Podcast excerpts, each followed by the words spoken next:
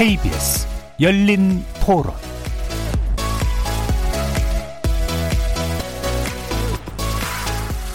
안녕하십니까. KBS 열린 토론 정준희입니다.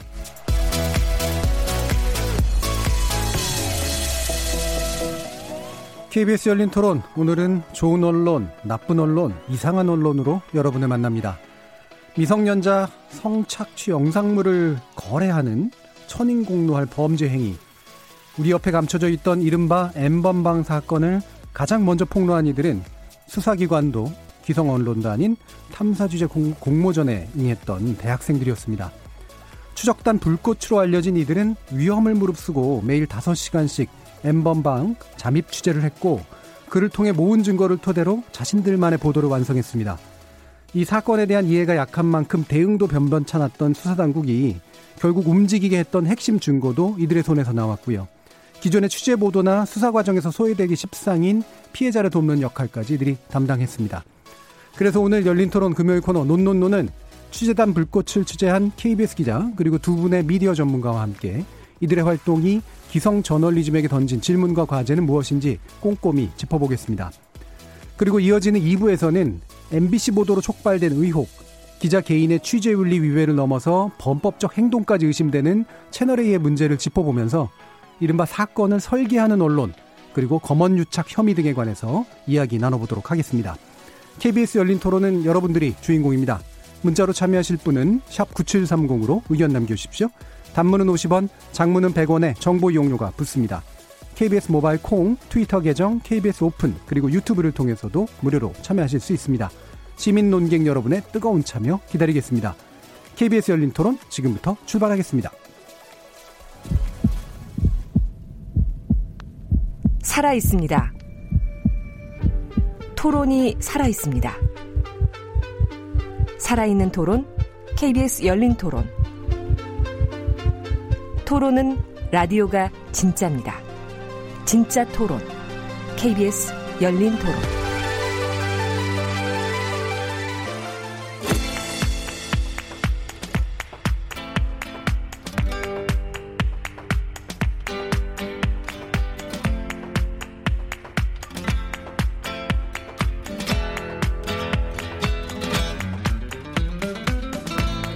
좋은 언론, 나쁜 언론, 이상한 언론.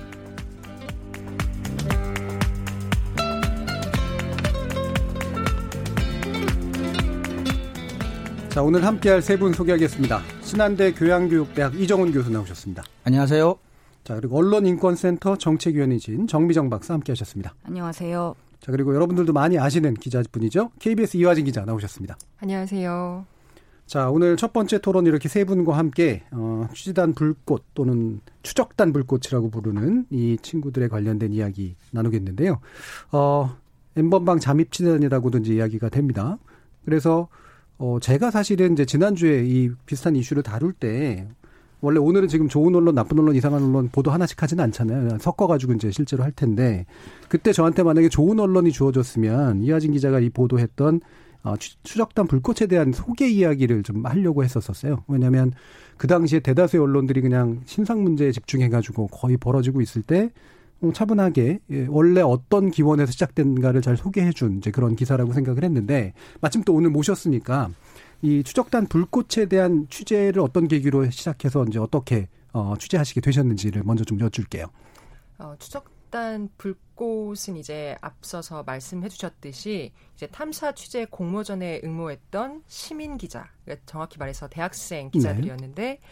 이분들이 이제 음란 사이트들이나 SNS들을 이렇게 디지털 성범죄를 보기 위해서 관심을 두던 중에 여기서 이제 엠번방으로 들어가는 사이트 링크들이 공유되는 방에 들어가게 됐어요. 음. 그래서 이 방에서 또 링크들이 복잡하게 올라오는 와중에 N번 방이 현재까지 밝혀진 게 1번 방부터 8번 방까지 네. 그리고 또 나중에 생긴 9번부터 10번 방까지 들어가는 링크들을 발견하게 됐고 그래서 이분들이 지난해 7월부터 한 달간 이제 하루에 다섯 시간씩 음. 잠입 취재를 해서 이제 말씀하신 것처럼 이제 경찰의 수사도 돕고 여러 좋은 활동을 했는데 이제 기자 입장에서 오히려 이런 시민 기자를 취재하게 된 계기는 예. 사실 엄청 부끄럽기도 했었어요. 음, 음. 당연히 일선 언론에서 이제 기사를 쓰고 있는 현직 기자가 해야 될 일을 예. 대학생분들이 했다는 거에 대해서 사실 너무 부끄러웠기 때문에 음. 처음 만났을 때도 너무 좋은 기사 써주셔서 감사했고 부끄럽다고 말을 한 바도 있고요. 음. 또 하나는 어 이분들이 가지고 있었던 엠번방의 그런 자료들, 음. 얼, 그 정말 잔혹하고 말에 입에 담을 수도 없는 그런 자료들을 저희가 직접 보고 어떤 것들을 선정적이지 않게 기사화를 해서 네. 좀 이슈를 시킬 수 있는 부분이 있을까? 음. 뭐 입법이나 나중에 처벌 부분에서 저희가 도움을 줄 수 있지 않을까라는 생각에 일단 또 추적단을 만나게 되었고요. 또 무엇보다도 저희는 기, 언론에 이미 일을 하고 있는 사람이기 때문에 저희가 보지 못하는 예. 어떻게 보면은 저희는 어떤 뭐 갇혀져 있거나 정형화된 생각으로 접근을 한다면 시민 기자분들은 조금 더 다양한 문제의식을 갖고 있다고 생각을 했었어요. 예. 그래서 이런 문제의식을 들어보기 위해서 음. 어, 기자가 시민 기자를 취- 어떻게 보면 취재하게 된 거죠. 예. 자, 이 그 추적단 불꽃 그리고 거기 관련된 이제 보도들이 이제 쭉 나오게 된 상황들을 아마 다른 두 분 패널 분들도 이제 보셨을 텐데 어떤 생각이 들으셨는지 좀 간단히 먼저 얘기 듣고 시작해 볼게요. 이종 교수님. 그 일단은 뭐 대학생으로서 참 대단하다는 생각이 먼저 어, 들었고요. 그런데 그 사실 저는 조금 대학생들이 그러니까 세상을 바라보면서 문제라고 여기는 지점들, 예. 그러니까 추적단 불꽃이 디지털 성범죄에 대해서 민감하게 받아들인 그 지점들을 기성 언론의 이제 의사결정권자들, 데스크나 편집국장들이 그 정도 감수성으로 받아들이고 있지 못하다는 음. 그래서 앞으로 어쩌면 점점 더 이제 변화에 적응을 적극적으로 하지 않으면 기성 언론과 어, 시청자나 독자들 사이에 예. 어떤 그런 뉴스 가치 자체에 대한 평가나 판단조차도 이제 거리가 점점 멀어질 수도 있겠다라는 생각이 들었고요. 또 하나는 그냥 상상을 해봤는데 그 대학생들이 만약에 지금 이 상태에서도 뭐 기존의 언론사에 입사를 해서 도제식으로 훈련을 받고도 그런 감각들을 예. 유지할 수 있을까라는 생각도 한 번쯤은 해보았습니다. 예, 그 뒤- 뒷부분 같은 경우는 저희들이 학생들 가르치면 늘 느끼는 부분이긴 하죠. 예, 그러니까 사실은 훌륭한 인재들이 그렇죠. 음, 기자로서 투입이 되는데 입사를 시켜놓으면 예, 근데 이제 이. 구조 때문에 생기는 그런 문제가 이제 다, 다른 관습으로 이제 올마가 버리는 그런 문제들도 많이 겪으니까 네. 분명히 저는 이분들이 좋은 기자들이 될 거라고 생각을 하는데 예, 어떻게 될지 또 지켜봐야 네. 되겠죠. 예, 정미정 박사님. 저는 뭐 이미 좋은 기자는 된 것 같습니다. 예. 네. 저는 좀 아까 기자님이 말씀하신 게, 어, 제가 다 고마웠어요. 음, 그러니까 불꽃을 취재하면서 미안함을 느꼈다는 게, 아, 예. 예. 저, 그러니까 불꽃의 취재와 인터뷰들을 보면서 제가 느꼈던 건 어, 그들의 태도가 굉장히 뭐라고 할까요? 지금 많은 사람들을 반성하게 하는 모습이 있다. 예, 그러니까 단순히 끈질기게 추적했던 것에 머무는 것이 아니라 결국 끝까지 더 파헤쳐서 이 범죄를 근절하는 계기로 지금 이 상황을 삼아야 한다는 어떤 의지, 그 다음에 그런 역할에서 언론이 무엇을 해야 될지를 명백하게 이야기를 하고 있다는 거죠. 예, 그래서 저는 언론이 이 불꽃에 대해서 많이 관심을 가지고 인터뷰를 하면서 어, 과연 그러한 부분들에 대한 어떤 공유라는 음. 것을 하고 있을지 좀 많이 의심을 했었습니다. 예. 네, 예, 기자님이 그렇게 말씀을 해주시니까 좀 일견 다행이라는 생각도 예, 듭니다. 예. 그러니까 뭐 저도 이제 아까 그 얘기해 주셨을 때 뭐 진심이 담긴 말씀이라는 생각이 들었는데 사실 우리가 이제 취재 당하는 입장이 돼 보면 기자들 되게 무서워하거든요, 사실은. 예. 얼게 되고 아무래도 어, 이분들도 스스로가 취재자였지만 사실은 취재 당하는 입장이 이제 굉장히 많이 됐었던 상태였을 텐데 거기서 이제 기성의 기자분들이 이제 그와 같은 태도로 자신들을 대해줬다라고 하는 건 이른바 우리가 라포라고 표현합니다만 상당한 취재자와의 관계가 성립에서 굉장히 큰 의미가 있었던 것 같아요.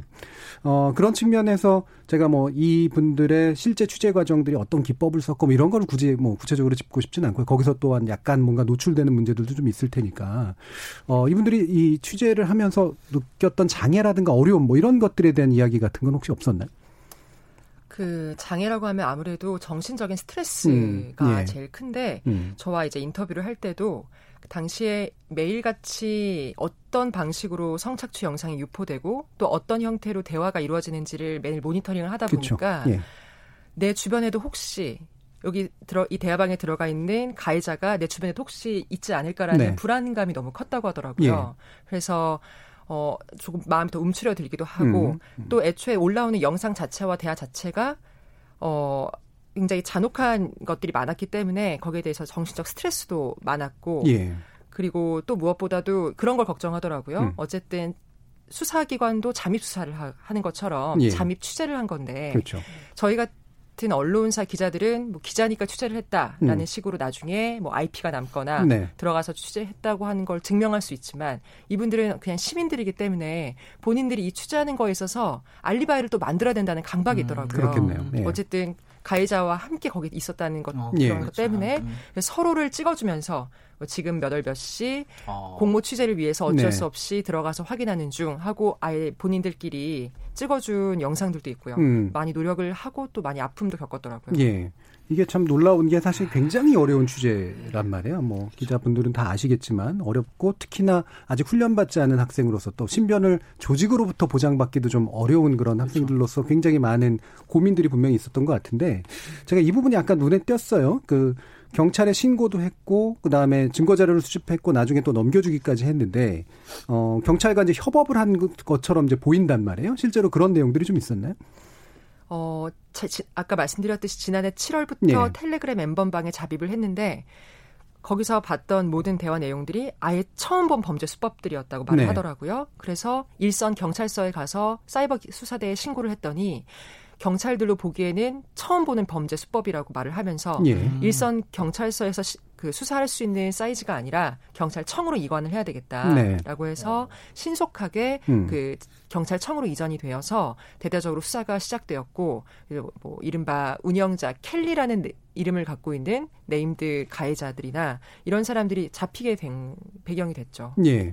제가 이제 이 부분을 보면서 약간 고민스러웠던 측면들이 좀 있어요. 그러니까 두 가지 건데, 어, 하나는 사실은 이제 그, 이 분들이 뭐 수사기관과 협력을 해 보이는 건 좋으나, 그러니까 그게 마치 되게 선행처럼 보이고, 어, 이게 나중에 결과적으로 범죄자를 검거하는 데 도움이 된 건 맞는데, 사실은 위험에 빠뜨리는 일일 수가 있거든요. 그러니까 수사기관이, 수사기관이 담당해야 될 일을 상당 부분 또 이 친구들한테 뭔가 이렇게 부탁도 하고 서로 이제 와- 왔다 갔다 하면서 하는데 이거는 엄밀히 따지면 원래 선을 딱 끊고 수사기관이 직접 담당을 해야 되는 사실은 그런 문제인데 상당 부분은 도와주는 형식으로 이제 됐단 말이에요. 그렇죠. 네, 그런 과정에서 저는 외려 이제 이 취재자들을 약간 위험에 노출시킬 것을 수사 당국이 한 게 아닌가라는 사실은 그런 생각이 좀 들기도 했었어요. 그 저도 음. 그 불꽃이 이, 이 여러 언론사랑 인터뷰하는 내용에서 이제 네. 들었던 건데요. 이제 그런 이야기를 하더라고요. 음. 신고를 했는데 뭔가 더 요청이 왔다 수사기관에서. 네. 그래서 뭔가를 더 찍어서 보내줬다. 음. 근데 제가 가장 납득이 안 되는 게 바로 이제 그런 음. 부분인 거죠. 어, 불꽃 말고도 왜 최근에 그 한겨레 기자 작년에 최초 보도했던 한겨레 기자가. 신변 위협으로 지금 보호 요청을 해놓은 상태잖아요. 예. 가족들 모든 신변 가족들 사진 뭐 동선 이런 것들이 다 공개돼 있어서 어 실제로 굉장히 많은 공포를 느끼고 일상생활에 지장을 받는다라고 이야기한 바가 있는데 지금 불꽃 같은 경우는 그럼 안전하다고 말을 할 수가 있는가? 예. 그리고 심지어 지금도 굉장히 강한 의지를 가지고 이것을 멈추지 않고 있잖아요. 그렇다면 전 앞으로 음. 어, 지금까지 과정이 어찌됐든 앞으로 이들을 어떻게 보호할 수 있을 것인가에 대해서 좀 더 명확한 어떤 대책이 마련되어야 된다는 생각입니다. 예, 이종 교수. 그러니까 추적단 불꽃 입장에서 이제 수사에 도움이 되고 싶고 피해자들을 이제 돕는 일을 좀 적극적으로 하고 싶다는 건 그 학생들 입장에서는 굉장히 고마운 일이고 정의로운 일이지만 음. 수사기관이 어떤 이유에서건 수사 과정에 민간인을 개입시킨다라고 하는 거는 원칙적으로 말이 안 되는 예. 이야기죠. 그리고 정 박사님 말씀하셨지만 그것으로 인해서 이 추적단 두 학생이 받을 노출될 수도 있는 위험이라고 하는 게 이제 계산이 안 되는 상황이기 때문에 그건 일종의 수사기관의 직무유기라고 해도 사실은 이 지속적으로 계속해서 도움을 받는다면 그 자발적인 부분도 있었고 초기에 뭔가 수사를 하기 힘든 상황에서 뭐 만들어졌다 지워졌다는 게 너무 빠르니까 캡처해놓은 걸 좀 도움을 받고 하는 정도까지는 뭐, 뭐 어쩔 수 없었다 하더라도 차제에는 정 박사님 말씀처럼 이 두 학생을 조금 수사나 취재로부터 좀 어느 정도는 보호를 하면서도 이 학생들이 원하는 활동을 할 수 있도록 기성세대나 언론이나 수사기관이 좀 조건을 환경을 좀 만들어줄 필요가 있다고 생각합니다. 그리고 또한 가지가 이제 우리 나중에 채널A 문제 할 때도 이 부분 얘기가 될 텐데 사실은 원래 저널리즘 원칙이나 윤리상 수사하고 저널리즘이 동시에 진행되면 안 되거든요. 그렇죠. 왜냐하면 수사를 도와준다라는 게 우리가 겉보기엔 되게 선행 같지만 사실 이거는 별개의 기능을 가진 존재들이 함께 일하는 거고 이 과정에 사건을 만들어낼 가능성들이 상당히 또 있습니다. 예, 그리고 취재도 만들어내게 돼요. 그러면 어, 예를 들면 예전에 정유라 씨 취재할 때도 사실 이게 그렇죠. 윤리상으로 문제가 됐거든요. 그러니까 벌어진 사건을 보도하는 것인데 그, 렇죠 감으로서 사건을 만들어 만들어서 그거를 또 수사기관에 개입시키는 방식이 됐고 그걸 또 보도했고 이런 식으로 되기 때문에 겉보기엔 굉장히 정의로운 일이고 좋은 일이긴 하지만 사실은 이게 본질적인 문제들이 좀 있긴 있습니다. 예. 그래서 이 부분은 또 특히나 프로페셔널 저널리스트 같은 경우에는 당연히 적용되는 거고요. 뭐 이분들은 아직은 아마추어 저널리스트니까 사실은 스스로의 정의감에 의해서 행동한 부분이고 저는 충분히 칭찬받을 일인데 거기서 이제 수사기관이 했어야 될 일이 무엇인가에 대한 좀 약간 퀘스천 마크가 일부 좀 남지 않나라는 생각이 좀 들었어요. 네. 어, 이 부분에서 그, 또 이제 그 이하진 기자님께 여쭐 게 실제로 지금 신변 위협에 대한 그 어떤 그 장치들은 좀 마련이 되고 있는 거긴 하죠. 네, 며칠 전에 이제 음. 경찰 쪽에서 이제 불꽃을 따로 만나서 음. 신변보호를 해주겠다고 약속을 했고 지금 진행 중인 것으로 알고요. 예. 어, 근데 이걸 떠나서 이제 인터넷 기사에 달리는 댓글들이나 네. 실제로 불꽃들이 느끼는 그런 위협은 경찰이 신변 보호를 해준다는 말 가지고는 조금 부족하다는 예. 생각이 강하게 강하게 들고요. 예. 그 이유 같은 경우에는 제가 인터뷰를 했을 때 요즘 코로나 사태 때문에 모두 마스크를 착용하고 있는 상태여서 예. 얼굴을 알아보지도 못했고 음. 또 저희가 카메라로 찍을 때 뒷모습이나 옆모습만 찍었음에도 불구하고 어, 굉장히 불안해하더라고요. 예. 그러면서 눈은 보지 보이지 않게 해달라고 음. 얘기를 해서 왜 눈은 보이지 않게 해달라고 하느냐라고 물었더니 엠번방이나 다른 성착취 영상이 공유되고 있는 여러 가지 SNS에서 불꽃들을 추적하고 이 사람들의 신상을 파헤치려고 하고 있는 가해자들이 예. 많은데 이걸 떠나서 이제 눈이 오픈되면 이제 영, 성착취 영상을 만드는 프로그램 중에 그 얼굴을 특정해서 음란 사진을 음. 합성해서 만드는 네. 딥페이크, 예, 이른바 음. 딥페이크라는 것에 너무나 쉽게 피해자가 될 수 있다는 네. 우려를 하더라고요. 이런 이런 것들이라던가 아니면 음. 정말 댓글에 어 어떤 어떤 용기로 너희들이 뭐 우리를 찾아내서 뭐 음. 이렇게 한 건지 모르겠지만 우리가 무섭지도 않은가 예. 여전히 협박을 당하고 음. 뭐 직접적인 루트로 오는 건 아니겠지만 음. 이제 댓글이나 이런 걸 통해서. 봤을 때는 예. 상당히 불안해하는 부분이 있죠. 예. 그러니까 기본적으로 또 저널리스트들이 이렇게 잠입 취재나 이런 걸 할 때 폭력 집단에 노출돼서 생기는 생명의 위협을 느끼는 일들도 굉장히 많거든요. 그래서 이게 단지 데스크가 민다고 해야 될 일들도 아니고 사실은 엄격한 어떤 어, 원칙과 그다음에 방어의 어떤 수단을 가지고 해야 될 부분이 있어서 이 부분에 대한 우리 민감도도 좀 높아져야 될 것 같고요.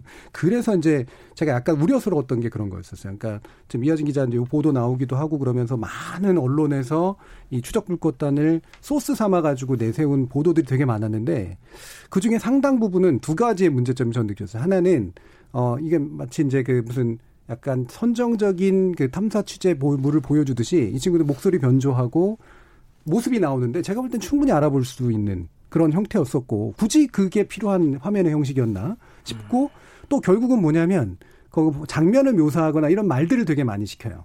결국 그분들의 입이 필요했던 거죠. 상당 부분이. 그리고 난 다음에 또 한 가지는 사실은 그 결과물로 자기들은 취재를 안 한 채 이 분들의 취재를 그냥 달랑 싹 들어다가 어, 자기의 입맛에 맞게 그냥 써먹어 버리는 그런 일들로 상당수가 소비됐다라는 생각이 좀 들더라고요. 전 그래서 어, 최근에 제가 들은 바로는 뭐 이분들이 이제 더 이상 언론 접촉을 피하고 있다라든가 이런 식의 피로감을 느끼거나 좀 안 좋은 감정들을 갖게 되는 경우들이 많다고 하는데 많이 접촉하셨었던 입장에서 보면 그 부분에 대한 생각이 좀 있으실 것 같아요. 그 제가 처음에 접촉했을 때는 이렇게 언론에 노출이 마지, 많이는 음, 안 됐을 때라 예. 어, 상대적으로 수월하게 말을 들을 수 있었지만 제 이후에 아주 많은 언론사에서 예. 접촉이 와서 이제 인터뷰 일정을 잡는데 일단 첫 번째는 대학생이다 이고 또 언론을 많이 상대해보지 않은 분들이기 때문에 거절하는 법도 모르고 그렇겠죠. 음. 예. 또 본인들은 의로운 일을 하고 있다고 생각하기 때문에 또 거절할 명분도 없고, 없고. 게다가 상대가 어떤 기획 의도를 가지고 인터뷰를 요청하거나 프로그램을 만드는지를 모른 채 일단 카메라 앞에 서는 경우가 많더라고요. 네. 그러다 보면 그러다 보니까 이제 해당 어떤 각가지 시사 프로그램들이 갖고 있는 연출 연출과 그렇죠. 기획 의도가 네. 어 어떻게 보면은 과도한 연출 네. 또 거짓까지는 아니지만 음. 이분들 정말 소모시키는 네. 그런 일들이 많았기 때문에 중간에서 많이 힘들어하는 걸 봤었거든요. 음. 네. 그 어, 정미정 박사님은 어떻게 생각하세요? 또 한숨 나왔네요. 네. 예. 아니 저는 오늘 좀 이 얘기가 왜, 왜 지난번에 했었는데 이렇게 힘든지 잘 모르겠는데요. 예. 이게 좀 힘들어진 게 이 관련한 기사를 보는 것도 힘든데다가 그렇죠. 제가 이번에는 이 건과 관련해서 그 SBS 그것이 알고 싶다에 음. 방송된 편을 예, 예. 아주 열심히 집중해서 이제 봤습니다. 그러고 나서 하루 종일 계속 기분이 안 좋은 것 같아요. 그러니까 이게 그냥 단순히 어떤 불쾌함이 아니라 굉장히 절망적인 거죠. 예. 예. 그 방송 얘기를 좀 먼저 예, 어, 해드릴게요. 예.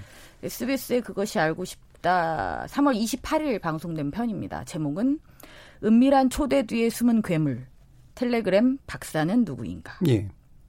제목만으로도 많은 것들이 이제 음. 설명이 되죠. 그동안 저희가 이야기를 나눌 때 하지 말라는 모든 것을 하고 있습니다. 예. 아주 전형적으로 매우 나쁜 방송이라고 볼 수 있는데요. 가해자에게 서사를 부여하는 것, 그렇죠. 그리고 오직 가해자에만 집중합니다. 음. 그가 박사인지 아닌지에만 포커스를 맞추는 거죠. 물론 이게 이제 도움이 될 수는 있죠. 수사에서 이제 잡았는데 사실 또 다른 누가 있었다 하는 이 정도의 어떤 아이디어를 줄 수 있고 거기에 특정한 정보를 제공할 수 있다는 측면 하나는 긍정적일 수 있다고 저도 그게 생각합니다. 박사가 실체가 아니다라고 하는 전제로 시작한 그렇죠. 거였잖아요. 그죠? 네. 예. 하지만 그 이외에 그런 괴물이라고 불리는 특정인을 제외한 수많은 가해자들에 대한 충분한 이야기는 다루지 않고 예. 있고요. 그다음에 제가 가장 놀랐던 건 그거였어요. 매우 자극적인 표현 방식인데, 그러니까 불꽃을 인터뷰할 때도 자주 나타나는 방식인데요. 어, 목소리 변조를 한 예. 여기서는 이제 대역을 씁니다. 재연 기법으로 해서 피해자들의 말이 계속 나와요.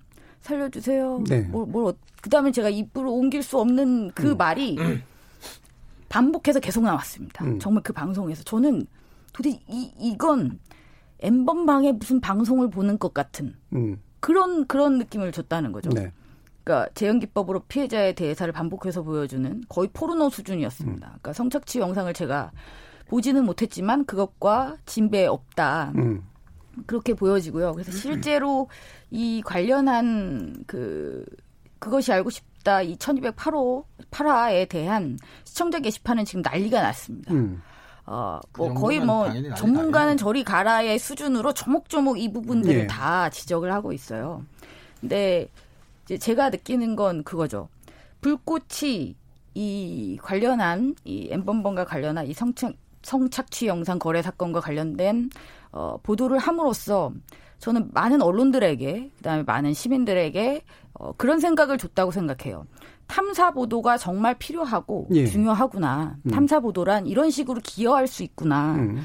라는 것을 주었다고 생각하는데 사실 이렇게 말하면 다소 과장이 될지는 모르겠습니다만 우리나라에서 가장 대표적이고 상징적인 탐사보도 탐사보도죠. 프로그램입니다. 예. 그것이 알고 싶다는 어, 지상파 방송사에서 하기도 하고요. 굉장히 오랜 역사를 가지고 있고 물론 회차마다 편차는 다소 있었습니다만 하지만 그렇게 해서 탐사보도 굉장히 오랜 시간을 오- 많은 기자들이 그렇게 품을 들여서 해왔던 결과가 이거라는 것에 저는 이제 더 이상 이것에 대해서 뭐라고 이야기를 해야 될지 모를 정도로 절망감을 느끼고 있습니다. 사실 방금 하신 말씀이 그 핵심을 많이 품고 있다고 생각합니다.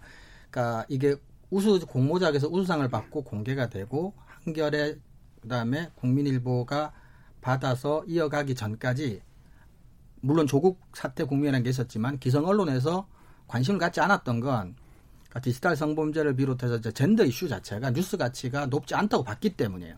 근데 이제 와서 추적단 불꽃 대학생들을 이제 취재하는 언론들이 보기에는 이제 이 이슈도 사회적 관심이 됐고 추적단 불꽃에 대해서도 사회적 관심이 생기니까 사회적 관심이 그들에게 뉴스 가치인 거지. 그렇죠. 예. 여전히 젠더 문제나 젠더 이슈가 자기들한테 뉴스 가치가 아닌 거예요. 예. 그러니까 SBS도 그런 사회적 관심을 가지고 선정적으로 프로그램을 만들고 이제 그렇게만 생각하는 게 진정하게 젠더 문제의식, 이 추적단 불꽃 학생들이 가지고 있었던 문제의식을 이어받았다면 그런 정도의 프로그램 만들지 않았겠죠. 그러니까 되게 저또 좋은 주식이라고 생각하는데 뭐 그것이 알고 싶다 저는 좋은 프로그램인 경우들도 많았다라고 생각하지만 바로 이게 안 좋은 모습을 그대로 보여준 이유 중에 하나가 이 사건의 본질에 공감해서 그 그렇죠. 본질에 가려졌던 것들 더 많이 보여주기 위해서 기존 지상파가 가지고 있는 취재력을 활용한 게 아니라 말 그대로 남이 취재해 놓은 것에 사회적 관심이 붙으니까 그 관심을 활용하기 위해서 이제 그렇죠. 취재에 들어갔고 아주 안 좋은 방식으로 결론을 내버린 그리고 끌고 간 이런 케이스라고 분명히 좀 볼 수 있을 것 같아요. 그래서 뭐 이런 불꽃 같은 경우도 굉장히 좀 오용되거나 악용되는 경우들을 이제 많이 만나서 상당히 좀 위축도 되고 좀 이렇게 약간 불신, 기성 언론에 대한 불신이랄까 이런 것도 좀 생기고 그랬을 것 같은데 어떻던가요, 이호진 기자님?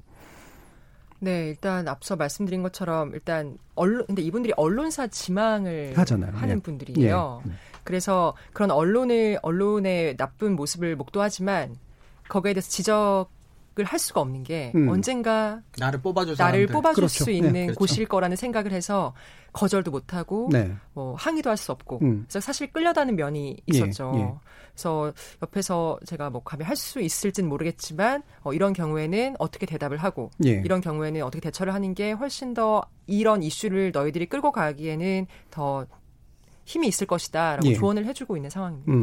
근데 제 개인적인 생각에서는 KBS가 이제 단순히 호기심에 불꽃을 취재한 게 아니라 협업을 통해서 뭔가 후속적인 보도를 계속해서 이어가고자 하는 기획에서 나온 이제 일이라면 어느 정도 선에서는 불꽃이 가지고 있는 여러 가지 정보들을 공유하면서 조금씩 협업을 하다가도 이건 이제 주관적인 생각입니다만은 이제 불꽃 대학생 두 분은 이제 엠번방 취재에서는 조금씩 이렇게 떼주는 떼주는 음. 게 저는 안전이나 뭐 여러 가지를 위해서 음. 그리고 진짜 기자가 꿈이니까 또 다른 취재를 해보는 경험도 음. 필요하니까요. 음. 좀 그래서 이제 KBS가 조금씩 조금씩 넘겨 받아서 책임감 갖고 프로페셔널하게 음. 그리고 KBS는 기자들이 일단 조직이 보호해 줄 수가 있잖아. 이 대학생들은 그냥 호롤단신이란 말이에요. 그래서 저는 언젠가는 그리고 저는 조금 짧은 기간 안에 대학생들이 엠번방 취재에서는 조금씩 음. 조금씩 음. 좀 멀어져 예. 갔으면 좋겠다. 아버지로서 한 말에 좀 더 가까운 느낌이 막, 막 드네요. 예. 네. 저도 네. 동의하는 예. 게왜 이, 이 영상 거래 사건에서의 피해자의 다수가 미성년자들이었잖아요. 예. 그리고 이것을 최초 보도했던 이 불꽃도 사실 아직 어린 대학생들이잖아요. 음. 이제는 어른이 나서야죠. 그렇죠. 아이들을 맞아요. 지킬 수 있는 세상은 어른들이 만들어야죠. 예.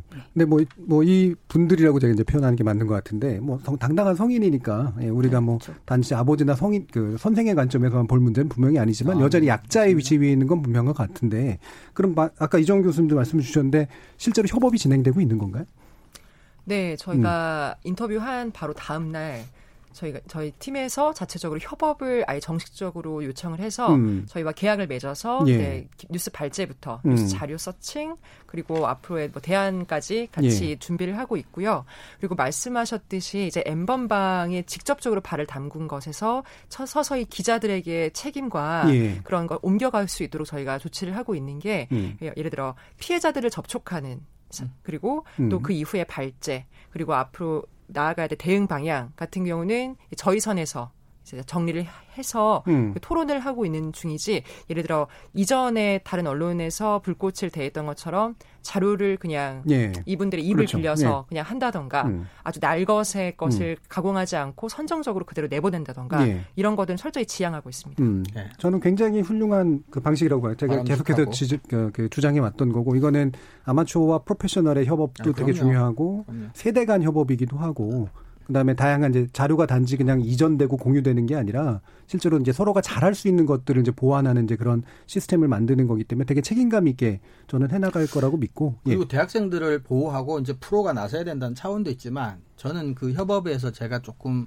유심히 보는 것은 아까 제가 이제 괴리감 같은 걸 얘기했는데 제가 KBS라고 하는 이제 기존 조직이 그 대학생들의 눈으로 바라본 세상을 같이 공유하고 싶다고 결정을 내렸다는 게 저한테는 굉장히 의미가 있습니다. 예. 기존 언론이 그렇죠. 가지고 있었던 예. 오만함을 버리고 고전적인 음. 뉴스 가치를 집착을 하지 않고 오만함을 버리고 음. 한번 그 친구들의 눈, 그 친구들의 귀를 한번 빌려보고 싶다라고 결정을 했다는 사실 자체가 음. 언론 학자로서는 조금 희망적인 네. 일이라고 생각합니다. 예. 지금 이제 그 회차가 네 번이 넘어가고 있는데 음, 상당히 희망적인 이야기들이 그래도 오늘은 좀 많이 나오는 것 같은데 문제는 이걸 놓친 분들이 있다는 거예요. 예. 지금 뉴스통신진흥회의 탐사 취재 공모전의 우수작이고 그게 작년에 이제 9월에 결정됐던 건데 실제로 거기에 이제 강기석 이사장이 아쉬움을 표방하기도 했습니다. 페이스북을 네. 통해서 그러니까 자신들이 기성 언론인으로서 이 부분을 제대로 좀 받아들여서 어, 연합뉴스를 통해서 제대로 또 발전을 시키고 이랬다면 훨씬 더 좋았을 텐데 왜 못 그랬을까라고 하는 그런 아쉬움을 실제로 많이 밝혔단 말이에요. 맞습니다. 결국에는 협업을 제대로 할 수 있었던 파트너 자체가 협업을 못한 셈이죠. 네. 왜 그랬다고 생각하세요? 그, 그 이후에 이 사장뿐만 아니라 이제 이성한 연합뉴스 편집 총국장이 한 언론하고 인터뷰를 하면서 예.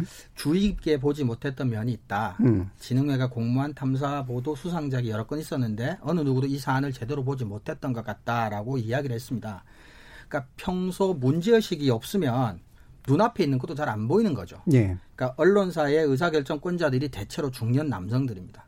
중년 남성들의 스키마, 그러니까 생각 속에 디지털 성범죄, 젠더라고 하는 게 들어있지 않으면 그게 눈앞에 바로 보여줘도 안 보일 수밖에 없는 거죠. 그러니까 예를 들어 이제 종군당 회장 아들이 구속 적부심 담당 판사가 이제 뭐 삭제를 했고 뭐 이래서 어 구속을 하지 않겠다라고 얘기했는데 이제 판사 정도 되는 분들도 디지털 세계에서 내 사이트, 내 화면에서 뭔가를 지우면 디지털에서 완전히 지워질 거라고 생각하는 것 자체가 예. 그러니까 디지털에 대한 인지 이해 능력, 젠더에 대한 감수성 이런 것들이 이제 그 편집국장 정도 데스크 정도 되는 중년의 남성들에게 좀 찾아보기 어려워서 생긴 문제가 아닌가. 예. 그래서 놓친 게 아닌가. 음. 그렇게 생각을 합니다. 예. 정미정 목사님 어떻게 보세요? 네. 제가 그 기사 하나를 예. 짧게 음. 잠깐만 말씀드릴게요. 이게 지금 아, 법사위 그 회의록 어, 기사인데요. 요번에 법 통과된 거요? 네, 네, 네. 음, 그거였습니다. 그래서 그때 이제 속기록을 가지고 이제 예. 기사가 나온 건데 뭐 이 이 이 같은 기- 내용을 다룬 기사들은 되게 많아서 기사 예. 자체가 중요한 건 아니고요. 예. 이제 그들이 무엇이라고 말했는가에 대한 건데 음. 예를 들어 법원 행정처 차장은 딥페이크는 자기는 예술 작품이라고 생각하고 만들 수도 있다. 법무부 차관 청소년이나 자라나는 사람들은 자기 컴퓨터에 그런 짓 자주 한다. 어. 음. 자 민주당 의원은 민주당 이 뭐 이름을 다 밝혀도 아무튼 민주당 모 의원은 예. 나 혼자 스스로 그림을 그린다고 생각하는 것까지 처벌할 수는 없잖아요. 내 일장, 내 일기장에 내 스스로 그림을 그린단 말이에요. 라고 언급했고요. 예. 미래통합당 의원은 아니 기존 법으로도 처벌이 가능한데 청원한다고 법 다 만듭니까? 예. 또 다른 미래통합당 의원은 아니 내가 자기 만족을 위해서 이런 영상을 가지고 나 혼자 즐긴다. 예. 이것까지 처벌할 거냐? 뭐 끝, 끝도 없습니다. 끝도 네. 없습니다. 지금 이 사안이 터져서 이 난리가 난 와중에 국회 국민청원 1호로 상임위에 예, 회부가 됐는데 지금 그 당사자들이 그러니까 어, 이 당사자들이 모여서 이러한 예. 대화를 나눈 거죠. 예. 이게 회의록에 공식적으로 기록되어 있는 내용들입니다. 음. 자, 그러면 다시 돌아와서 어 그러니까 지금 그러니까 언론인들도 아까 교수님께서 계속 잘 설명을 해주셨는데 기성 언론인이 중점적으로 다루었던 이슈들은 조국 전 장관 뭐 아니면 선거법, 그렇죠. 뭐 국회 마스크 관련 뭐. 보도 예. 네. 그리고 올해는 이제 코로나와 이제 그 사이사이에 있는 뭐 마스크 등등등 중국 등등등 굉장히 권력을 많은 비판할 수 있는 소재. 굉장히 많은 이슈들이 좋아하죠. 있죠. 네. 어, 뉴스라는 건 기본적으로 의제 설정 기능을 갖습니다. 예. 그러니까 뉴스가 비중 있게 다룰수록 중요한 사건으로 인식이 되죠. 그렇죠. 그럼 뉴스가 다루지 않으면 마치 별로 중요하지 않은 사건인 것처럼 되어버립니다. 예. 근데 상당히 많은 뉴스들이 지금 이 사건을 다루지 않았던 거죠. 제가 좀 아까 말씀드렸던 어, 국회의원들이 그랬죠. 담당 법제처 담당자들이 그랬죠. 어, 언론도 그랬죠. 그리고 사법부 아까 종군당도 말씀하셨고 어, 또 그렇습니다. 근데 제가 여기서 긍정적으로 보는 한 가지는 참 신기한데요. 국민들은 안 그렇다는 거예요. 예. 맞아요. 이번에도 텔레그램 엠번방 전원 신상 공개 청원이 200만 명이 넘었고 담당 판사 교체해달라는 청원이 나흘 만에 40만 명이 넘었습니다.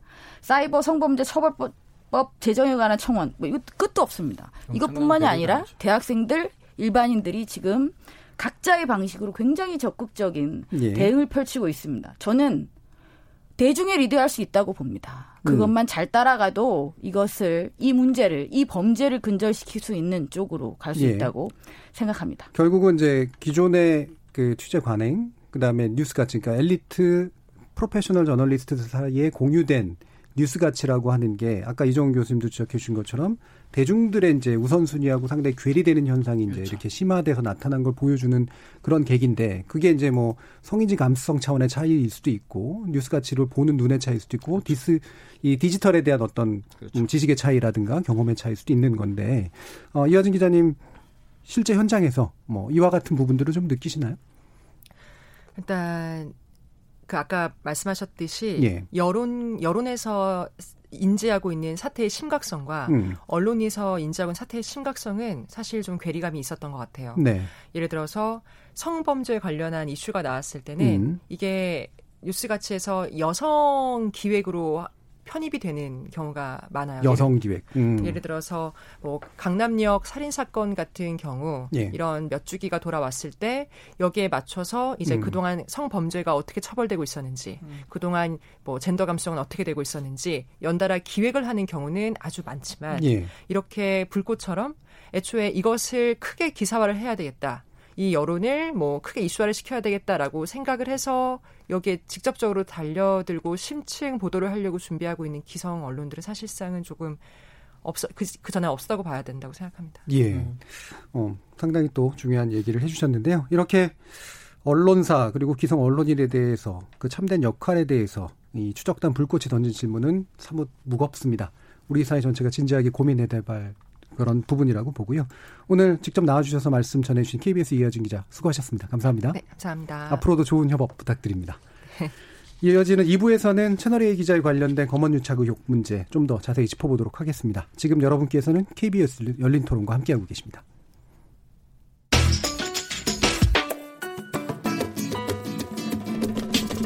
묻는다, 듣는다, 통한다. KBS 열린 토론. 듣고 계신 청취자 여러분 감사드립니다. 들으면서 답답한 부분은 없으신가요? 궁금한 점은요? 그렇다면 함께 토론에 참여하시죠. 유료 문자 9730을 이용하시면 됩니다. 단문은 50원, 장문은 100원의 정보 이용료가 있습니다. 스마트폰 어플리케이션 KBS 모바일 콩을 통해서도 무료로 참여하실 수 있습니다. KBS 열린 토론은 언제나 열려 있습니다. 듣고 계신 KBS 열린 토론은 매일 밤 1시에 재방송됩니다. 자, 그럼 우리 토론 진행되는 동안 청취자들이 보내주신 의견 들어보겠습니다. 정희진 문자 캐스터. 네, 지금까지 청취자 여러분이 보내주신 문자들 소개합니다. 유튜브 청취자 전우님, 추적단 불꽃, 정말 대단한 일을 하셨네요. 논논논에서만 들을 수 있는 분석도 정말 좋습니다. 콩 아이디 장호민님, 드러나지 않은 가해자들이 집요하게 스토킹할 가능성이 높습니다. 불꽃 취재단, 지속적으로 보호해야 합니다 해주셨고요. 콩아이디 유원종님, 증인이나 고발자를 해하거나 이를 사주할 경우 사형 또는 무기징역에 처한다고 법령을 강화해야 한다고 생각해요. KBS가 불꽃 취재단 특채로 뽑아야 하지 않을까요? 유튜브 청취자 도라이미님, 가해자에게 서사를 부여하는 것, 저도 보면서 역겨웠습니다. 화나요. 콩아이디 3699님, 화면을 모자이크 구성해 사건 본질을 희석하는 선정적 황색 보도, 자정할 수 없나요? 일부 언론이지만 너무 혼탁합니다. 이외에도 유튜브 청취자 가리온님, 코스모님, 시민님 등 여러분이 이화진 기자님을 응원하는 메시지 보내주셨습니다. 네, KBS 열린 토론.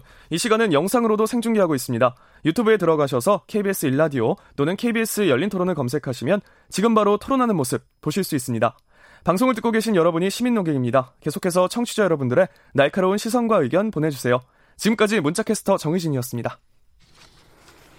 예, KBS 열린 토론 금요일 코너 좋은 언론, 나쁜 언론, 이상한 언론 어, 2부의 주제는 채널A 기자와 관련된 검언 유착 의혹 어떻게 봐야 할까입니다. 어, 두 분의 미디어 전문가시죠. 언론인권센터 정책위원이신 정미정 박사, 신한대 교양교육대학의 이정원 교수 이렇게 두 분과 함께하고 있습니다. 자, 이제 채널A 문제 가지고 사실 이것도 뭐 엄청 많은 이야기들이 이제 나올 수밖에 없는 것이긴 합니다만 몇 가지 핵심적인 부분들을 위주로 좀 어, 짚어보도록 하겠습니다. 어, 채널의 기자, 그러니까 뭐 내용을 대충 보면 이제 현 채널의 기자가 현직 검사장과의 친분을 내세워서 이제 유시민 노무현 재단 이사장의 비위를 털어놓으라고 협박했다, 압박했다라는 MBC 보도가 나왔고, 요게 이제 지속적으로 문제를 일으키고 있는데요. 요 개요를 일단 정미정 박사님 좀 소개해 주시죠. 네, 뭐 지금 말씀하신 내용이 가장 압축적으로 네. 네, 요약한 내용이라고 볼 수 있고요.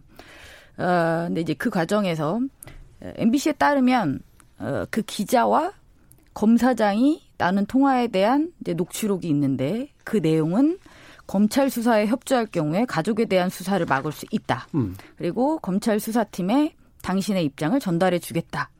그리고 검사장이 또 기자에게 어 뭐 이렇게 도, 서로 도움이 될 수 있는 일을 하자라는 이야기를 했던 건데요. 그러니까 정리하자면 결국 이 사안의 핵심적인 어떤 쟁점은 이거라고 볼 수 있습니다. 그러니까 검사와 기자의 유착을 의심할 수 있을 만한 예. 아, 그러한 내용이 지금 담겨 있다라는 음. 것이죠. 그리고, 그리고 이제 이 지인을 만나서 이 부분을 이야기한 것 이외에도 어, 이 기자는 지금 갇혀 있는 그 이철 전 대표에게 2월 17일 20일, 3월 5일, 10일 네 차례에 걸쳐서 A4 9장 분량의 편지를 보냈고요. 예. 지금 MBC 홈페이지 상에 이 전문이 다 공개가 되어 있습니다. 예. 네, 공통적으로 나오는 문제는 계속 그거죠. 유시민 작가와의 연관성. 유시민을 특정해서 뭔가 비의 사실을 알면 이야기하면 도움이 될 것이다. 라는 이야기가 편지에서 굉장히 여러 차례 반복이 돼서 어, 나타나고 있습니다. 이에 이제 법무부가 이제 채널 A와 검사장의 어떤 유착 의혹의 진상을 파악하라고 지시를 한 상태이고요. 예. 어, 채널 A 기자가 결국은 검사장과의 친분을 내세워서 신라젠 전 대주주에게 유시만 작가와의 연관성을 밝히라고 압박했다는 의혹. 이 예. 있는 것이고 이것에 대해서 사실관계 파악을 요구하고 있습니다. 어, 대검 쪽에서는 1차적으로는 보고서를 법무부에 제출을 했어요. 예. 근데 그 보고서의 내용은 그거죠. 어, 기자가 어, 검사장 목소리라면서 통화 음성을 들려준 거는 맞다. 음. 근데 그 목소리가 해당 검사장의 목소리가 아니다. 예. 라고 정리해서 이제 법무부에 제출을 했고요. 근데 법무부가 보기에는 이 내용이 그냥 그 검사장과 채널 A의 주장을 그냥 그대로 그렇죠. 예, 채널 A 네. 주장 옮겨준 그렇죠. 거예요. 그대로 네. 옮겨준 거니까 예. 이 정도로는 미흡하다. 다시 음. 다시 대검 차원에서 진상 조사가 필요하다. 라는 데까지 지금 음, 제출된 사항입니다. 예, 우리도 이제 이 부분 일종의 또 저널리즘이기 때문에 사실관계는 좀 명확하게 구분을 하고 가야 되는데, 그러니까 의혹에 이르는 부분은 검언 유착은 의혹 쪽에 좀 더 가깝습니다. 왜냐하면 어, 실제로 검사장이 관련이 있는지 그렇죠. 실제로 대화가 오가갔는지는 아직까지는 확인이 네. 되진 않은 거예요. 검사장은 또 거부하고 예. 있고요. 부인하고 있고요. 예. 네. 근데 이제 사실로 확인된 것은 그게 어떤 경로를 거쳐서 사실로 확인된 건 간에 기본적으로 채널 A 기자가 편지를 쓰고 그다음에 직접 찾아가서 그 다음에 뭐 통화까지 얘기까지 하면서 결국에는 어 뭔가를 내놔라 유심, 유시민 이사장이 관련된 거 그래야 당신이 뭔가 일종의 플리바기닝까지는 아니지만 그것과 유사한 형태로 뭔가 더 심한 꼴을 면할 수 있다라는 식의 이야기를 주고받은 것 자체는 사실로 확인됐다라고 분명히 봐도 될 것 같거든요. 네, 예, 이정훈 교수님.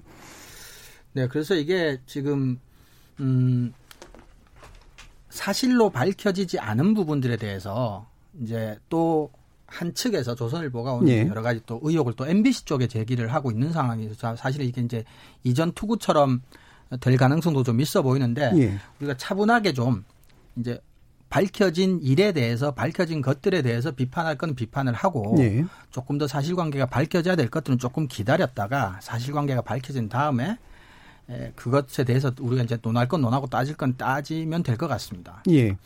그래서 그러니까 제가 이제 일단 이 부분을 접하면 아마 언론학자들은 거의 공통적으로 이런 말도 안 되는 일을 벌였어라고 얘기하고 대중들 또한 마찬가지로 그런 식의 이제 약간 황당하다라고 하는 황당하지만 사실은 짐작 가능했다 뭐 이런 식의 이제 얘기들을 아마 할 거예요. 근데 어 제가 이거는 이것도 전원이기 때문에 이걸 이제 사실로서 말씀드리기 좀 그렇습니다만 법조 취재나 이런 거 하는 쪽의 기자들 분위기에서는 이 이중적인 태도들이 좀 보여요. 예. 겉으로 드러난 거는 이제 사실을 확인해 봐야 된다. 요런 거고 안쪽에서는 뭐냐면 상당 부분 뭐 어, 그럴 수도 있는 거 아니냐라고 하는 식의 분위기가 사실 일부 좀 감지되는 측면들도 그러니까 좀 누가 있거든요. 누가 그럴 수도 있다는 거죠? 그 채널 A 기자가. 채널 A 기자가 그러니까 진짜 아주, 검찰이랑 예, 그러니까, 그러니까 얘기를 그, 했을 것이. 그 이런 식의 이제 그 이 이철 전 대표하고 얘기를 나누면서 뭐 내놓을 거 내놔라라고 하는 식의 행동을 벌인 것에 대해서 음. 승인까지는 아니지만 왠지 그런 일들이 아예 없지는 않았던 네. 것 같은 그런 네. 느낌? 이제 이런 것들을 제가 이제 뭐라고 예, 얘기하기는 예, 받았거든요. 그래서 아. 이게 분명히 또 대중들의 시각이나 아니면 엄격하게 우리가 언론학자들이 요구하는 것과는 상당히 좀 기자 집단의 분위기는 되게 다를 수도 있다라고 하는 일단 전제를 좀 깔고 좀 얘기를 좀 들어갔으면 좋겠는데 일단 그래서 그런지 어, 채널 A 측이 이제 바로 이제 그, 그 해명서가 일단 나왔었죠. MBC 보도 첫 보도가 나오고 난 다음에 어, 전반적으로는 조사하겠다. 그리고 기자 개인의 문제일 수도 있다. 음, 하지만 조사해 보겠다였고 그러면서 이제 반론을 펼친 게 MBC가 이와 같은 방식으로 누군가의 녹취를 말 그대로 깐 거는 이거는 취재 윤리다. 취재 윤리를 위배한 거다. 그다음에 몰카나 이런 식의 녹취에 관련된 문제를 스스로 위반한 거 아니냐라고 하는 식으로 일종의 항변을 하고 있습니다. 반대 거리를 하고 있는데 이 부분에 대해서 이종 교수님 어떻게 보세요? 어, 언론 윤리를 포함한 모든 윤리는 절대적으로 옳은 것과 절대적으로 나쁜 것 사이의 선택의 기준이 아닙니다. 절대적으로 옳은 것을 선택하기 위해서 어떤 기준이나 도움도 필요 없죠. 예. 그러니까 부분적 어떤 A와 B 사이에 어떤 걸 선택해도 부분적으로 좋고 부분적으로 나쁠 때 그 선택의 기준이 되어 주는 게 이제 윤리인데요. 그래서 예. 윤리에서 A와 B를 선택할 때 그 판단의 근거는 이제 그 A의 선택의 목적이 뭐냐 예. 또는 A를 선택해서 나오는 결과가 뭐냐입니다. 예. 근데 채널 A 이모 기자가 이와 같은 취재 방법을 선택해서 이루고자 했던 게 무엇이냐. 그리고 MBC가 이 사건을 뭐 몰래카메라나 녹, 녹음을 통해서 공개할 때 얻고자 했던 목적이 무엇이냐를 비교해 보면 네. MBC가 취재 윤리를 위반했다, 채널 A가 취재 윤리를 위반했다라는 걸 같이 놓고 비교하는 거는 언론 학자 입장에서는 적절치 않다고 생각합니다. 네, 정근정 박사님. 음, 그러니까 교수님께서는 어쨌든 정도의 차이가 너무 확연하고 예. 음, 그런 방식을 사용했을 때 얻고자 하는 어떤 공익적인 가치가 큰 쪽에 대해서는 상대적으로 뭐 좀 낮게 볼 수도 있다는 말씀이신 거죠. 그렇죠. 그리고 그것과 별개로 채널A 기자가 이런 취재 방법을 선택할 수밖에 없었다라고 가정을 합시다. 딜레마 상황에서 이걸 선택했다. 근데 이 그래서 이런 선택을 통해서 얻고자 하는 게 유시민을 날리는 거다. 또는 자기가 어 기자로서 성공하기 위해서 남들은 도저히 접할 수 없는 뭔가 독점적인 정보를 접하는 거다. 그러기 위해서 나는 취재 윤리 위반 정도가 아니라 범법 행위로 비춰지는 공갈과 협박까지도 난 하겠다라는 선택을 했습니다. 그러면 유시민을 날린다라는 목표가 이런 범법적 취재 행위를 덮어줄 만한 목표로서의 가치가 있느냐. 예. 이 문제고요. MBC의 판단은 예를 들어 이런 이제 취재 비리 비위 또는 검언 유착이 의심되는 정황일 제보를 받았어요. 그럼 이것을 몰래 카메라라고 하는 기법을 사용해서 대중들에게 알릴 때 예. 얻을 수 있는 공익적인 효과가 음. 몰래 카메라라고 하는 범법 행위는 아닌 음. 이런 선택의 수단과 결과 사이에 경중이 과연 채널 A가 이야기하는 것처럼 그래 우리도 문제 있었지만 너네도 문제 있지 않았냐라고 해서 일반인들 사이에 언론율 정확하게 모르는 사람 그럼 그 도찐 개찐 아니냐라고 만약에 생각한다면 예. 그건 조금 아니라는 말씀을 드리고 싶다는 음. 거죠. 아, 네, 네. 예. 저도 뭐 그 부분에는 동의를 합니다. 예. 그러니까 어, 그 취재 윤리와 관련돼서는 사실 그 굉장히 오래 전부터 다양한 이슈에서 논쟁적이었죠. 예. 그러니까 무엇이 꼭 옳다, 그러다라고 말하기에는 너무 복잡한 상황들이 많이 펼쳐졌던 것도 어, 사실입니다. 그 예전에 그 황우석 박사와 관련된 그 PD 저널의 보도 예. 그때도 그 태도가 지나치게 강압적이었다라고 음. 했을 때 조선일보, 동아일보가 다 붙어서 취재윤리 위반을 막 걸었었거든요. 예. 그리고 지금 이제 그 당사자가 바뀌니까 참 이렇게 격세지감도 들고 이제 많은 생각이 좀 듭니다. 네, 그럼에도 불구하고 어, 취재 윤리에 있어서의 어떤 지켜야 될 선이라는 것에 대해서 저는 항상 좀 고민이 많이 예. 되는 편입니다. 뭐 동의하지 않는다는 말씀은 아니지만 어, 그리고 이 상황에서 지금 채널 A가 MBC에 대해서 취재 윤리를 운운하면서 이 상황을 모면하고자 한다라면 그건 예. 지나치게 부족한 음. 이야기가 될 수 있겠죠. 그 이외에 지금 어떠한 적극적인 대응도 못 하고 있습니다. 채널 예. A는 예. 어, 너무 오래 시간이 지금 되는 것 같아서 계속 기다리고 있는데 매우 궁금합니다. 좀 예, 저도 받아서 이야기를 하면 어 저는 이건 너무나 명확하게 잘잘못이 보이는 사건에 쓸데없이 정밀한 자를 들이대는 일이라고 봐요. 예. 평상시에 이렇게 정교하게 윤리 논쟁을 했던 주체들이면 제가 말하지 않겠습니다. 근데 이건 언론학자들의 몫이거든요. 상당 부분 정밀한 논쟁은. 근데 이분들이 그거에 대한 민감도나 이런 것도 높지도 않은 분들이 이렇게 막 몇 센치 더 잘못했고 몇 센치 더 잘했느냐라는 식의 문제로 가는 건 분명한 물타기 의도라고 볼 수밖에 없기 때문에 이거는 논쟁에서 제외하는 게 맞다라고 생각해요. 그리고 물이 안 타져요. 예. 지금. 그 사후적으로 예를 들면 몰카 문제라든가 이런 것들을 이미 수많이 하고 있는 거니까 옳다라고 하는 얘기가 아니라 결과적으로는 그것이 가지고 공익성에 의해서 이제 제어질 수밖에 없는 그런 측면들이고 만약에 감행해서 했는데 공익성이 없다라고 하면 욕을 먹어야 되는 거고. 그렇죠. 근데 공익성이 있다면 조심하자 정도로 이제 되는 식의 문제이기 때문에 언제나 윤리는 그래서 선이라고 하는 것들이 늘 상황에 따라서 정해지는 수밖에 없다. 엄격한 도덕적인 원칙이 아니다라고 하는 측면들을 지적할 수밖에 없을 것 같고요. 예. 정 교수님 말씀 드리니까 생각나네 그래요. 취재 현장에서 적용돼야 될 취재 윤리가 예. 거기선 적용 안 되고 그렇죠. 방어하고자 하는 논리로만 적용이 음. 되고 있는 것 같아요, 진짜 우리 예. 언에서는. 그래서 저는 이 취재 윤리에 대한 논쟁은 언제나 환영합니다만 할 때 하자라고 하는 얘기를 좀 하고 싶고요. 네. 쓸데없이 이럴 때 정밀한 논쟁한다는 식으로 얘기하는 건 전 사기에 가깝다라고 보고요. 또 여기서 이제 조선일보의 태도가 또 재밌습니다. 매우 흥미롭습니다. 네. 조선일보. 처음에는 정말. 이제 검찰과 채널이 유착 의혹 보도로 좀 시작했다가 이제 기사가 삭제가 됐어요. 그다음에 그 첫 번째 보도가 나왔을 때 예. 그 네티즌들이 와 조선일보가 참전을 했다. 와 조선일보가 그렇죠. 이런 태도를 예, 예. 역시 경쟁자를 까기 위해선가 뭐 이런 얘기도 있었어요. 음, 아니면 그래도 조선일보니까 원리 원칙이 중요하나 와, 뭐 이런 식의 뭐, 생각도 하고. 그렇죠. 그런데 바로 없어졌죠. 진실 공방으로 기사가 대체됐습니다. 네. MBC하고 채널 A 간의 진실 공방으로 기사가 대체됐고 결국에는 이제 MBC에 관련된 보도 내용은 되게 줄어든 상태에서 이제 채널 A나 검사장 해명의 판을 깔아주는 그런 모습을 일단 나, 상당 부분이 나타났거든요. 이 부분 그렇죠. 예, 정미정 박사님 어떻게 보셨어요? 아니 그러다가 이제 1일 1일 그러니까 4월로 이제 그 달이 바뀌면서는 어 진중권 교수의 말을 계속 인용을 합니다. 예. 예. 진중권 채널 A의 취재 거래, MBC 뉴스도 세팅된 느낌. 음. 자, 진중권 MBC 뉴스도 세팅된 것 같다. 왠지 프레임 거는 느낌. 음. 뭐 이런 식으로 죠 예. 그다음에 여권 윤석열 때리기 고조. 윤 오늘 어떤 어떤 메시지 낼까?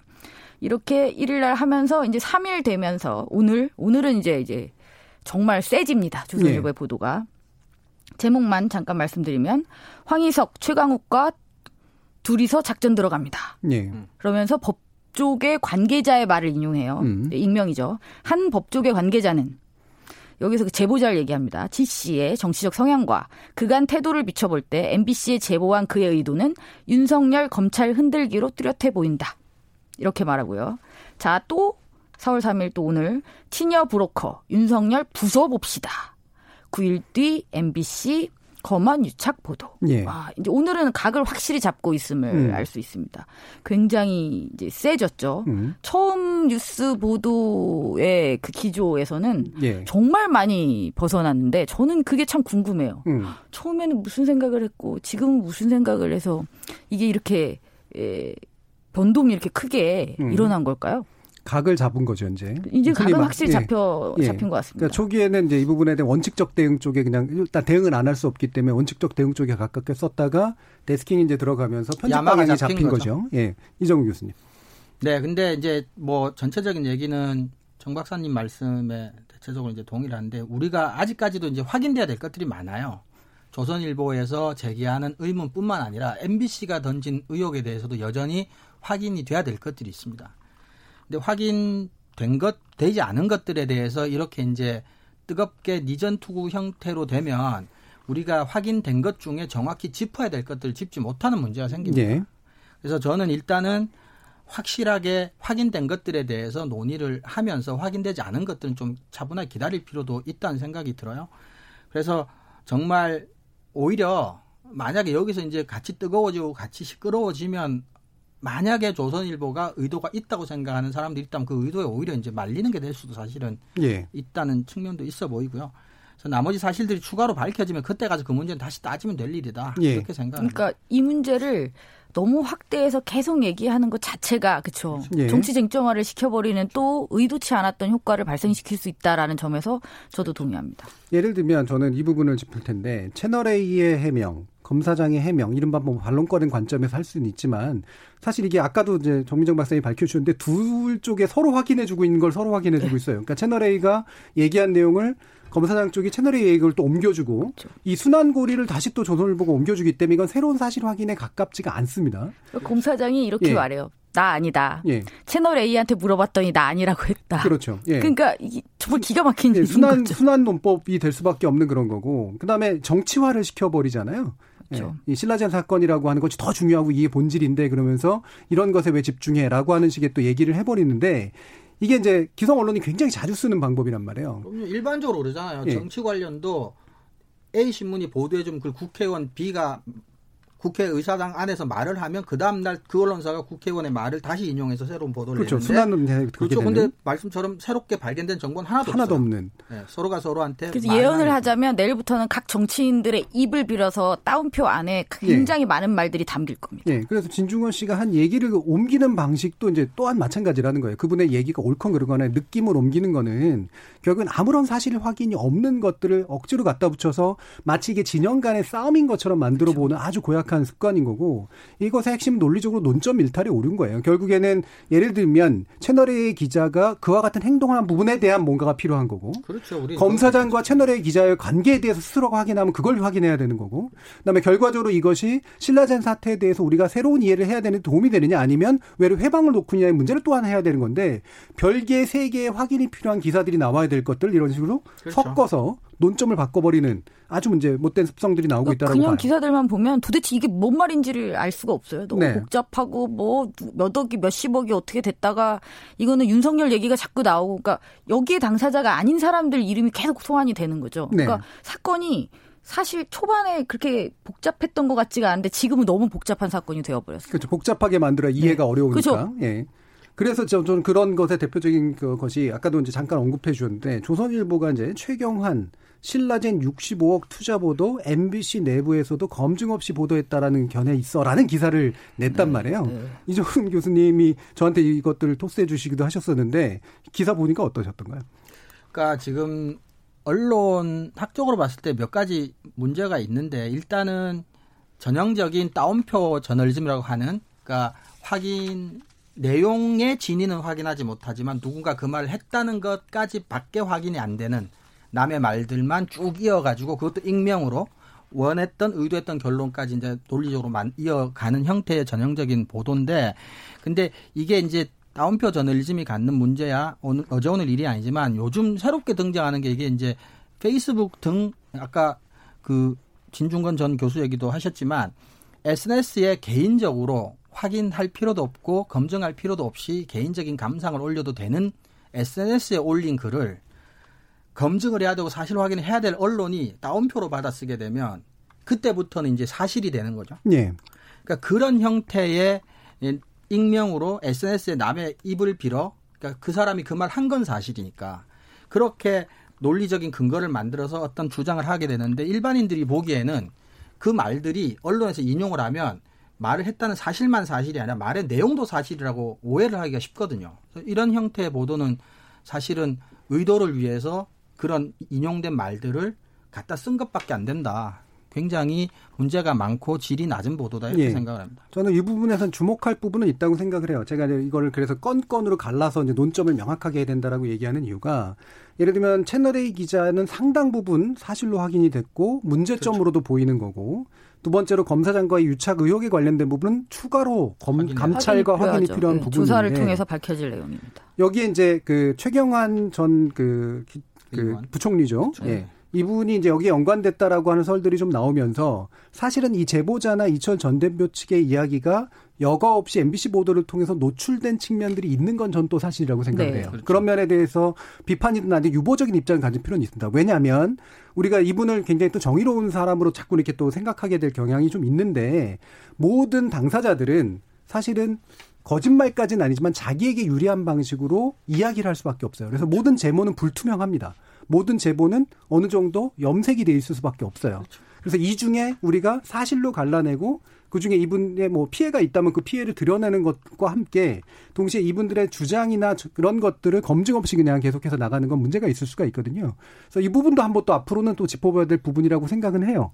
이 사건은 예. 좀 저희가 좀 기다려 가면서 계속 예, 팔로우할 필요가 있을 것 같습니다. 예. 그래서 이제 이런 일단 채널A 기자가 보여줬던 취재윤리 문제, 그다음에 심지어는 약간 협박에 가까울 수도 있는 범법성의 문제에 대해서는 확실하게 이제 밝히는 게 맞는 것 같고 채널A 자체의 책임 범위는 어디까지일 거다라는 부분에 대해서 나- 나름대로 좀 생각하신 게 있나요, 이정 교수님? 그 뭐 확인 안 된 비공식적인 루트로 들은 얘기라 뭐 이거는 어느 정도는 감안하고 들으셔야 될 일이긴 하지만 사실 우리 법조 기자들이 어떤 일일이 취재하는 과정에 모든 것들을 일일이 보고를 하지 않는다라는 네. 얘기를 들은 적이 있고요. 예. 그리고 데스크도 그렇게까지 일일이 챙기질 않는다라는 이야기를 들었습니다. 근데 그게 조직으로서 채널 A가 면죄를 받을 근거는 절대로 되지 않는다고 생각합니다. 어쨌거나 예. 이게 개인적인 일탈로 만약에 몰고 가더라도 그래서 실질적으로 녹취록을 포함해서 모든 게 다 이 개인 기자의 자작극이었다고 하더라도 예. 그 기자를 이제 소속하고 있는 채널 A는 조직으로서 이제 책임은 회피할 수 없다고 생각을 합니다. 그리고 예. 차제에 차제에 그렇게 지금과 같은 방식으로 그냥 내버려 두는 게 바람직한 조직, 언론 조직의 문화인지 아니면 커뮤니케이션 구조 커뮤니케이션 활성화를 통해서 끊임없이 기자들하고 데스크하고 수시로 커뮤니케이션 하면서 관리하고 체크를 하는 게 바람직한 건지도 한번 좀 자제 언론사들도 생각해 봐야 된다고 생각합니다. 예, 아마 이제 개인의 기자 개인의 일탈 문제로 꼬리자리가 될 가능성들이 상당히 있는데 그게 사실에 가까울 수도 있어요. 그렇죠. 실질적으로 우리나라 이제 취재 구조상 사실 데스킹이 그거를 다 이렇게 일일이 감시하면서 하지 못하고 이제 이른바 자율성 이름을 그냥 방치하는 경우들도 굉장히 많고 특히 법조 취재 분야는 그런 식으로 개별적으로 이루어지는 일들이 대단히 많아서 그게 사실에 가까울 수도 있습니다. 결과적으로. 그럼에도 불구하고 지금 하시는 말씀은 그렇다고 채널A의 책임이 면책되지는 않는다라는 말씀이잖아요. 이건 사실 뭐 해외 언론들의 예들을 들어봐야 될 것 같은데 예를 들면 그 담당자들은 위에 상급자들은 억울하더라도 관리를 못했다라고 하는 것에 대한 최종적인 책임을 지고 그렇죠. 사실 거기에 대해서 뭔가 뭐 사임을 하건 아니면 여러 가지의 방책들이 이제 나와야 된단 말이에요. 그렇죠. 위에 보고를 하지 않았다는 이유를 들면서까지 얘기를 해야 되는 거니까 그런 사례도 있지 않습니까? 그렇죠. 그런 사례도 많고 그 다음에 예를 들면 외국 언론 같은 경우는 취재를 하고 보도를 하다 보면 이제 송사에 휘말릴 가능성이 네. 많습니다. 그럴 경우에 뭐 뉴욕타임즈 같은 뭐 미국의 저명한 언론에서는 절대로 그 기사를 쓴 개인 기자가 재판에 서거나 법적 하죠. 책임을 절대로 그렇죠. 지게 하지 예. 않습니다. 예. 그리고 제이슨 블레어 사건이라고 뉴욕타임즈의 한 기자가 책상에 앉아서 90여 편의 기사를 소설로 썼는데 예. 그게 이제 밝혀지고 대대적인 자체 조사를 하고 그 결과 어, 데스크 물론 편집국장까지 전부 다 옷을 벗었습니다. 예, BBC에도 그 비슷한 사례 네, 있었어요. 그 정도의 예. 어, 책임은 어, 당연히 이제 지는 거다라는 문화가 있는 거죠. 그쪽에서는. 음. 예, 그래서 네, 데스킹의 부재, 음. 그다음에 워낙에 어떤 관행, 뭐 이런 것들은 뭐 그랬을 수 있겠죠. 예. 어, 하지만 그게 아까도 말씀하셨지만 책임 회피의 근거가 될 음. 수는 없습니다. 왜 이런 유사한 사건들 많잖아요. 보도가 아니에, 아니어도 보통 꼬리 자르기 하는 방식에서 나는 몰랐다. 그렇죠. 우리 부하 직원이 어, 혼자서 그 짓을 한 거다. 범죄는 여기서 여기까지. 나는 책임이 없다는 식으로 몰랐다라고 이야기를 하는데 그게 바로 데스크와 조직의 일이 그걸 알아야 되는 일이에요. 그렇죠. 네. 네. 그걸 몰랐으면 책임을 지면 됩니다. 네. 무지는 책임인 그런 명확한 그럼요. 케이스고요. 유지... 이건 회사의 책임입니다. 그렇죠. 알고 있었다면 이건 훨씬 더 심각한 네, 그런 식의 문제가 되는 거기 때문에 여전히 지켜봐야 되고 똑바로 이제 감시를 해야 될 그런 문제인 것 같고요. 이에 대해서 청취자 여러분들도 의견들이 좀 있으실 것 같아요. 한번 들어보고 가겠습니다. 정의진 문자 캐스터. 네, 지금까지 청취자 여러분이 보내주신 문자들 소개합니다. 먼저 유튜브 청취자 글로벌 생각님. 맞습니다. 정 교수님 의견에 동의 한 표. 너무나 명확한 사건에 대해 지나치게 논쟁을 하고 있네요. 콩 아이디 8902님. 뉴스를 듣다 보면 제대로 된 국민 노릇을 하는 게 정말 어려운 일인 것 같아요. 균형 감각을 가지고 끊임없이 공부하듯 세상을 보고 옳은 소리를 내야 하는데 너무 어렵습니다. 정치, 경제, 사회 모든 분야에서 모든 국민이 박사학위를 따야 할 것 같은 느낌이에요. 많이 배우고 생각하게 해줘서 감사합니다 해주셨고요. 유튜브 청취자 김성우님. 언론의 윤리가 문제가 아니라 검찰과 언론이 공모해서 현 정부를 공격하기 위한 작전을 펼친 거 아닌가요? 라고 보내주셨네요. 네, KBS 열린 토론. 방송을 듣고 계신 여러분이 시민노경입니다. 지금까지 문자캐스터 정희진이었습니다. 예, 뭐 마지막 이제 청취자께서 이게 그 검언 유착을 통해서 현 정부를 공격하기 위한 거 아니냐라고 하는 혐의는 충분히 가질 수 있습니다. 왜냐하면 지금까지 그 그런 식의 행태들이 이제 많이 보여져 왔던 건 사실이기 때문에 다만 이 부분도 역시 확인과 어, 그다음에 여러 가지 검증이 필요한 부분이고 실제로 확인과 검증을 늦추고 있는 부분에 대한 문제 제기를 할 필요가 있겠죠. 이를테면 검찰이라든가 이런 데에 대해서. 자, 그래서 이 부분이 어, 어 이런 관심들도 좀 생기시는 것 같아요. 채널A 그 지난주 지지난주 하면서 계속해서 얘기했는데 채널의 재생이 재승인. 영향 미치는 거 아니야? 뭐 이렇게 보시는데 전문가로서 어떻게 보시나요? 아, 일단 심사 일정은 끝났습니다. 예, 일단 그렇죠. 끝났고요. 예. 그다음에 그 심사의 대상이 됐던 게 음. 이전 3년간의 어떤 실적과 이후의 이행 계획이 물론 포함은 됩니다. 네. 근데 지금 이 상황이 벌어졌다고 해서 갑자기 심사를 뭐 새로 한다거나 심사 결과를 바꾼다던가 이거는 현실적으로 저는 일단 어려울 거라고 봅니다. 예. 하지만 하지만 어, 그럼에도 불구하고 만약에 이것이 사실로 밝혀진다면 이 모든 의혹들이 사실로 밝혀진다면 어 특정한 어떤 조건부가 예. 가 별도로 있을 수는 있다고 생각합니다. 그리고 예. 그게 합리적일 수 있죠. 왜냐하면 지금까지의 승인 음, 심사에 이것이 포함되어 있지 않다고 해서 지금 650이 넘었기 때문에 채널A는 4년 이후에 승인을 다시 재승인을 하게 그렇죠. 됩니다. 재승인 심사를. 그럼 음. 4년 동안을 그럼 그대로 음. 지금 이런 행위를 했음이 확인이 되었는데도 그대로 두는 것이 온당한 것인가? 저는 이건 분명히 논쟁적일 수 있다고 보고요. 예. 그렇다면 이것과 관련한 부관 조건 사항이 붙을 수는 있다고 생각합니다. 예.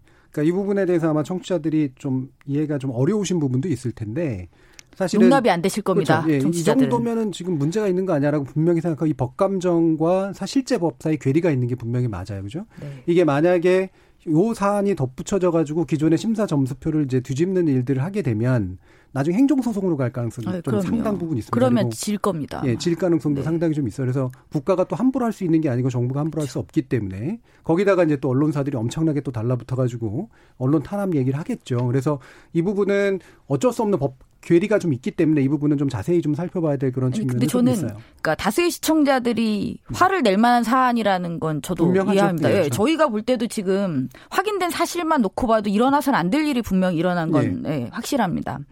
어, 하지만 근데 방법이 꼭 재승인을 거부하는 것만으로 음. 귀결되어서 그렇죠. 꼭 예, 그게 완벽하게 해결된다고 볼 수는 없거든요. 채널 A는 지금 신뢰도가 완전히 급격하게 떨어진 것이고 예. 어떤 식으로든 책임을 져야 됩니다. 예. 네.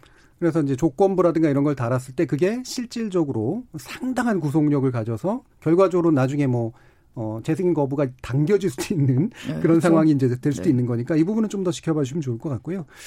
아, 그래서 이게 아까 제가 이제 그 불꽃 가지고 얘기한 것처럼 사실은 이것도 똑같습니다. 그러니까 이게 어, 이, 이분들은 이렇게 얘기할 수도 있어요. 그러니까 제가 아까 그 기자들 분위기를 이제 잠깐 전해드린 게 결과는 상당히 관행화돼 있을 가능성이 되게 높고요. 예. 스스로가 사건을 설계하고 있고 심지어는 그거를 검찰과 협력하거나 수사기관과 협력해서 범죄자로부터 상당한 어떤 증언들을 이끌어내는데 도움을 주고 있다. 어, 또는 범죄자를 훨씬 더 강한 범죄를 입증하는 데 도움을 줄 수도 있다. 라는 식으로 해서 일종의 협력 구조인 거 아니냐라는 식의 수사 협조라는 예, 생각할 수 있다는 거죠. 어, 그래서 근본적으로 이게 그래서 사건을 설계하는 과정에 기자가 참여했을 때 얼마나 심각한 근본적인 문제를 낳는가에 대한 고민을 할 필요가 있다라고 보거든요. 이정훈 교수님 의견 들어볼게요. 네, 근데 그 정 교수님 말씀에 기본적으로 동의를 하는데요. 근데 결과적으로는 사건을 설계하는 기자가 있어서는 안 될 거잖아요. 근데 그게 안, 그런 이런 일에 있지 않을토록 할 수 있는 방법이 무엇인가? 예. 사실은 쉽게 한두 가지 뭐 뭘 해서 문제가 해결될 수 있지는 않은데 좀 추상적인 얘기일 수도 있는데 우리 언론이 사실은 할 수 있는 일과 할 수 없는 일을 좀 정확하게 냉정하게 좀 구분할 필요가 있다고 언론이 생각합니다. 잘하는 것과 언론이 해서 언론이 잘할 것과 못하는 것 음. 그리고 할 수 있는 것과 할 수 없는 것. 그러니까 언론 기자가 범죄자를 만나서 뭔가 어떻게 그렇죠. 저떻게 해서 음. 그게 결과적으로 공익이 되고 좋은 일이 되더라도 그거는 언론이 해서는 안될 일이고 할 수 없는 일이죠. 음. 그러니까 잘할 수 있는 일, 할 수 있는 일에 좀 더 많은 자원을 투자해서 거기서 성과를 얻고 신뢰를 얻고 시장에서 수익을 얻을 수 있는 쪽으로 가는 게 낫고. 그래서 그리고 지금 구조 경제적으로 여력이 예. 없다. 뭐 이렇게 얘기하면 그 여력을 키우든가 그럴 수 없으면 그 여력으로 할 수 없는 일은 안 하면 될 것 같아요. 예. 그러니까 하루하루 사실보도 막기에 급급한 구조임에도 불구하고 그 구조 안에서 탐사 예. 보도를 억지로 하려거나 권력 비판을 억지로 하려고 할 때 발생하는 문제들이 그렇죠. 아닌가 이런 생각을 해봅니다. 예. 요약하자면 과잉한 자아상을 가지고 있는 게 사실 심각한 문제라고 볼 수 있습니다. 오늘 토론 함께 해 주신 신한대 교양교육대학의 이정훈 교수, 언론인권센터 정책위원 정비정 박사 두 분 모두 수고하셨습니다. 감사합니다. 감사합니다. 고맙습니다. 저는 다음 주 월요일 저녁 7시 20분에 다시 찾아뵙겠습니다. 지금까지 KBS 열린 토론 정준이었습니다.